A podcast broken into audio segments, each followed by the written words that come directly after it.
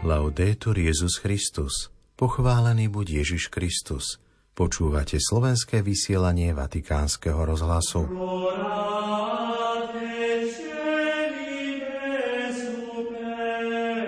Svätý Otec dnes oslávil osemdesiate siedme narodeniny. Neozbrojení civilisti zabití v Gaze, je to vojna, je to terorizmus, povedal z okna Apoštolského paláca pápež František. Príklad Jána Krstiteľa nás učí dve veci. Nemôžeme zachrániť sami seba a máme pomáhať iným nájsť cestu k stretnutiu s Ježišom. Svätý Otec o tom hovoril v príhovore pred modlitbou Anjel Pána.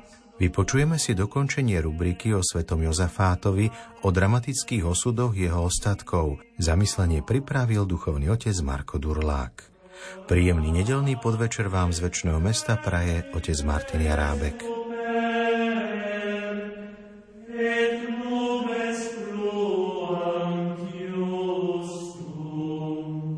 Vatikán. Svätý Otec sa napoludne z okna Apoštolského paláca prihovoril týmito slovami. Cari fratelli e sorelle, buongiorno. Oggi, terza domenica di Avvento, il Vangelo ci parla della missione di Giovanni il Battista. Drahí bratia a sestry, dobrý deň.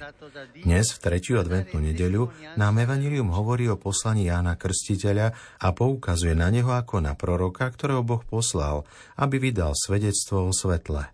Zamyslíme sa nad tým, vydávať svedectvo o svetle. Svedectvo. Ján Krstiteľ je určite neobyčajný človek. Ľudia sa hrnú, aby ho počúvali.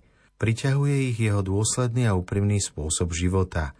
Jeho svedectvo prichádza cez priamo z jeho reči, úprimnosť jeho správania a striedmosť jeho života. To všetko ho odlišuje od iných slávnych a mocných ľudí tej doby, ktorí veľa investovali do svojho zovňajšku. Ľudia ako on, čestní, slobodní a odvážni, sú svetlé, fascinujúce postavy. Inšpirujú nás, aby sme sa vymanili z priemernosti a boli sami vzorom dobrého života pre iných. Pán posiela takýchto mužov a ženy v každom čase. Vieme ich rozpoznať? Snažíme sa učiť z ich svedectva, konfrontujeme sa s nimi? Alebo sa nechávame očariť módnymi postavami? A my sami potom prechádzame do povrchných postojov. Napriek tomu je Ján osloňujúci v tom, že vydáva svedectvo o svetle. Aké je to jeho svetlo? On sám nám odpovedá, keď zástupom, ktoré sa zišli, aby ho počúvali, jasne hovorí, že on nie je svetlo, že on nie je Mesiáš. Svetlom je Ježiš, Boží baránok, Boh, ktorý zachraňuje. On jediný vykupuje, oslobodzuje, uzdravuje a osvecuje. Preto je Ján hlas, ktorý sprevádza bratov k slovu. Slúži bez toho, aby vyhľadával pocty a vyznamenania. Je lampou, kým svetlom je živý Kristus. Bratia a sestry, príklad Jána Krstiteľa nás učí prinajmenšom dvom veciam. Poprvé, že sa nemôžeme zachrániť sami. Iba v Bohu nachádzame svetlo života. Po druhé, že každý z nás môže službou, dôslednosťou, pokorou a svedectvom života vždy s Božou milosťou byť lampou, ktorá svieti a pomáha druhým nájsť cestu k stretnutiu s Ježišom. Položme si otázku, ako môžem byť svedkom svetla, svedkom Krista, v prostredí, ktorom žijem, nie vo vzdialenom čase, ale už teraz, počas týchto Vianoc. Panna Mária, zrkadlo svetosti, nech nám pomáha byť mužmi a ženami, ktorí odzrkadľujú Ježiša, svetlo, ktoré prichádza na svet.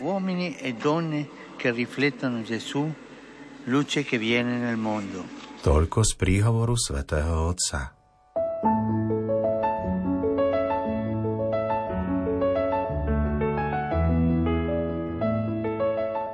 Po modlitbe Anjel Pána vyzval pápež pútnikov, aby zatlieskali na počesť nového blahoslaveného.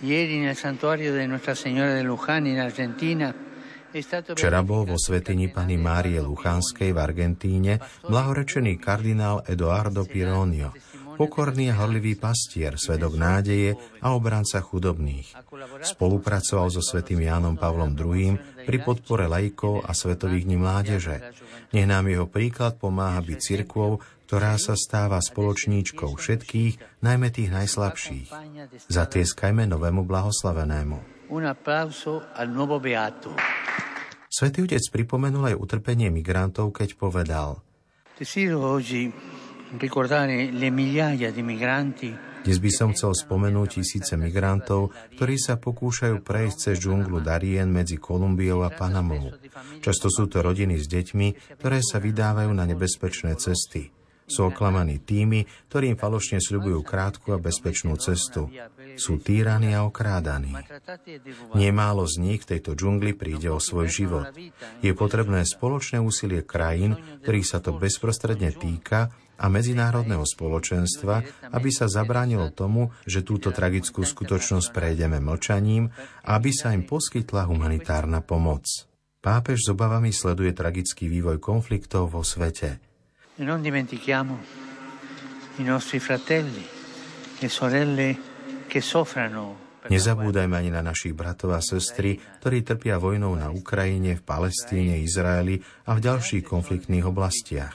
Nech blížiace sa Vianoce posilnia náš záväzok otvárať cesty mieru. Naďalej dostávam veľmi vážne a bolestivé správy z Gazy. Neozbrojení civilisti sú ostreľovaní. A stalo sa to dokonca aj v areáli farnosti Svätej Rodiny, kde nie sú žiadni teroristi. Sú tam rodiny, deti, chorí, postihnutí ľudia a reholné sestry. Matku s dcérou, pani Nahidu Khalil Antonovú a dceru Samal Kamal Antonovú zabili a ďalších zranili ostreľovači, práve keď išli na toaletu. Dom sestier matky Terezy bol poškodený a zasiahnutý bol aj ich generátor. Niektorí hovoria, je to terorizmus, je to vojna. Áno, je to vojna, je to terorizmus. Preto písmo hovorí, že Boh odstraňuje vojny, láme luky a drúzga oštepy. Modlíme sa k Pánovi za pokoj. Pred požehnaním jezuliatok pripomenul Svätý Otec pokračujúce utrpenie detí žijúcich na miestach, kde sú vojny. Prihovoril sa osobitne deťom. E ora saluto voi, cari bambini e ragazzi degli oratori delle scuole di Roma. A teraz pozdravujem vás, drahé deti a mládež z rímskych oratórií a škôl, ktorí ste priniesli sošky dieťaťa Ježiša, aby ste ich dali požehnať. Prosím vás, aby ste sa pred jasličkami modlili za deti, ktoré budú prežívať ťažké Vianoce na miestach vojny, v utečeneckých táboroch a v situáciách veľkej biedy. Ďakujem vám za to a prajem šťastné a veselé Vianoce vám i vašim rodinám.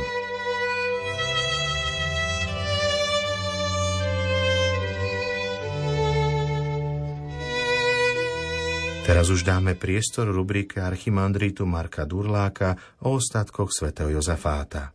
Milí poslucháči, dnešným príhovorom zakončíme náš krátky cyklus o živote svätého Jozafáta pri príležitosti štyristojročného jubilea jeho mučeníckej smrti.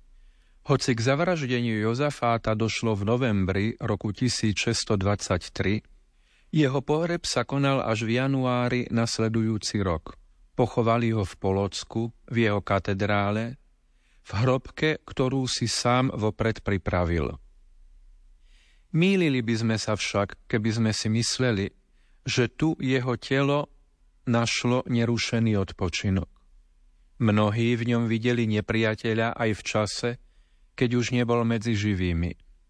V časoch nepokoja, keď bola krajina ohrozovaná raz Švédmi, inokedy Rusmi, Jozafátov nástupca, biskup Gabriel Kolenda, z obavy, aby nedošlo k zničeniu pozostatkov, prenášal Jozafátovo telo a ukrýval ho na viacerých miestach. Tak rakva s ostatkami putovala po krajoch Rusy, Litvy i Poľska. V roku tisíc šesťsto deväťdesiatšesť Švédi i Rusi obsadili vojskami celú Litvu.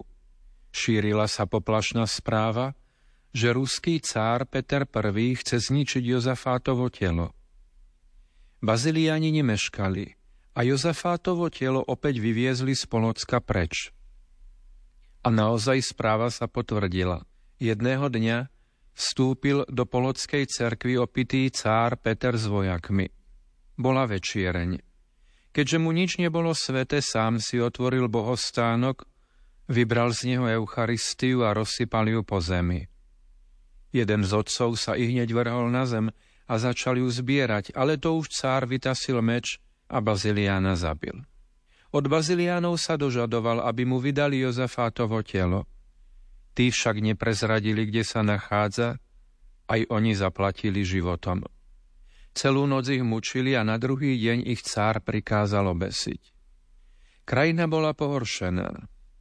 Veď cár Peter sa dopustil takého ohavného zločinu v cudzej krajine, mimo Ruska. Cár navonok prejavil ľútosť a vyhováral sa na to, že bol opitý. Ale v jeho ľútosti žiadnej úprimnosti nebolo. A medzi tým Jozafátovo telo odpočívalo zamurované v stene zámku Radivilovcov. Neskôr bolo prevezené do Bielej a pri príchode Rusov v roku tisícsedemstošesťdesiatštyri opäť bolo tajne zamurované. Tak sa po Jozafátovi akoby zľahla zem, takmer nikto o ňom nevedel. A predsa pamiatka svätého nezhasla.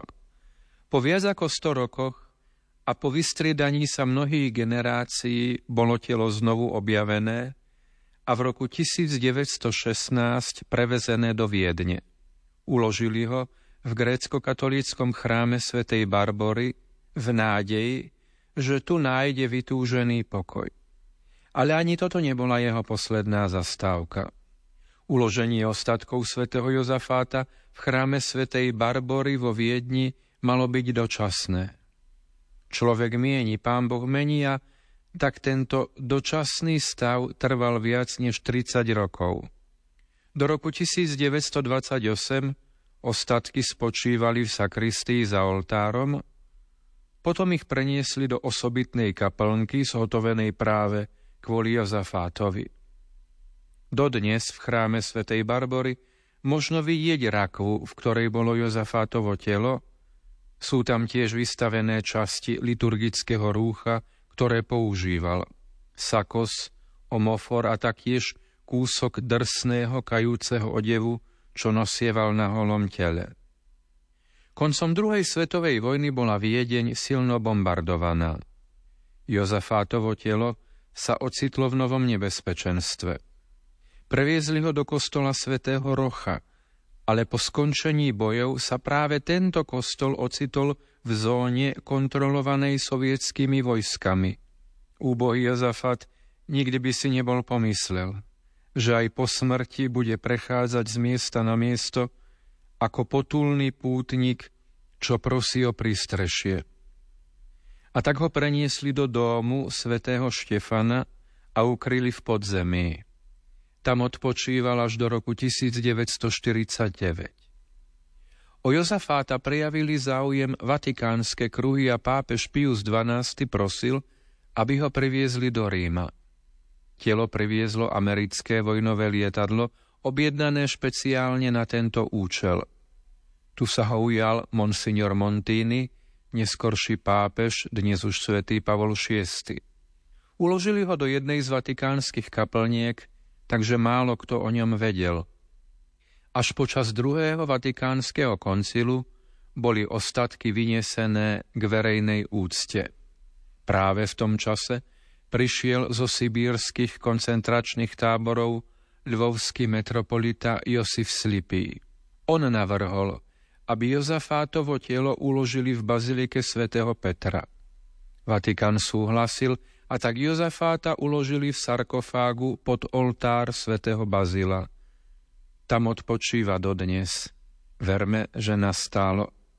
Je oblečený v červenom biskupskom rúchu a mitre. Tvár a ruky má prikryté striebornou maskou, ktorú podarovali otcovia Baziliáni z Kanady.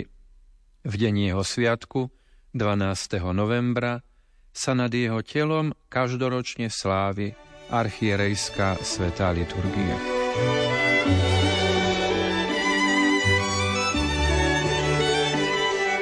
Milí poslucháči, po slovách duchovného otca Marka Durláka sa už s vami lúčime. Do počutia zajtra. Laudetur Jesus Christus.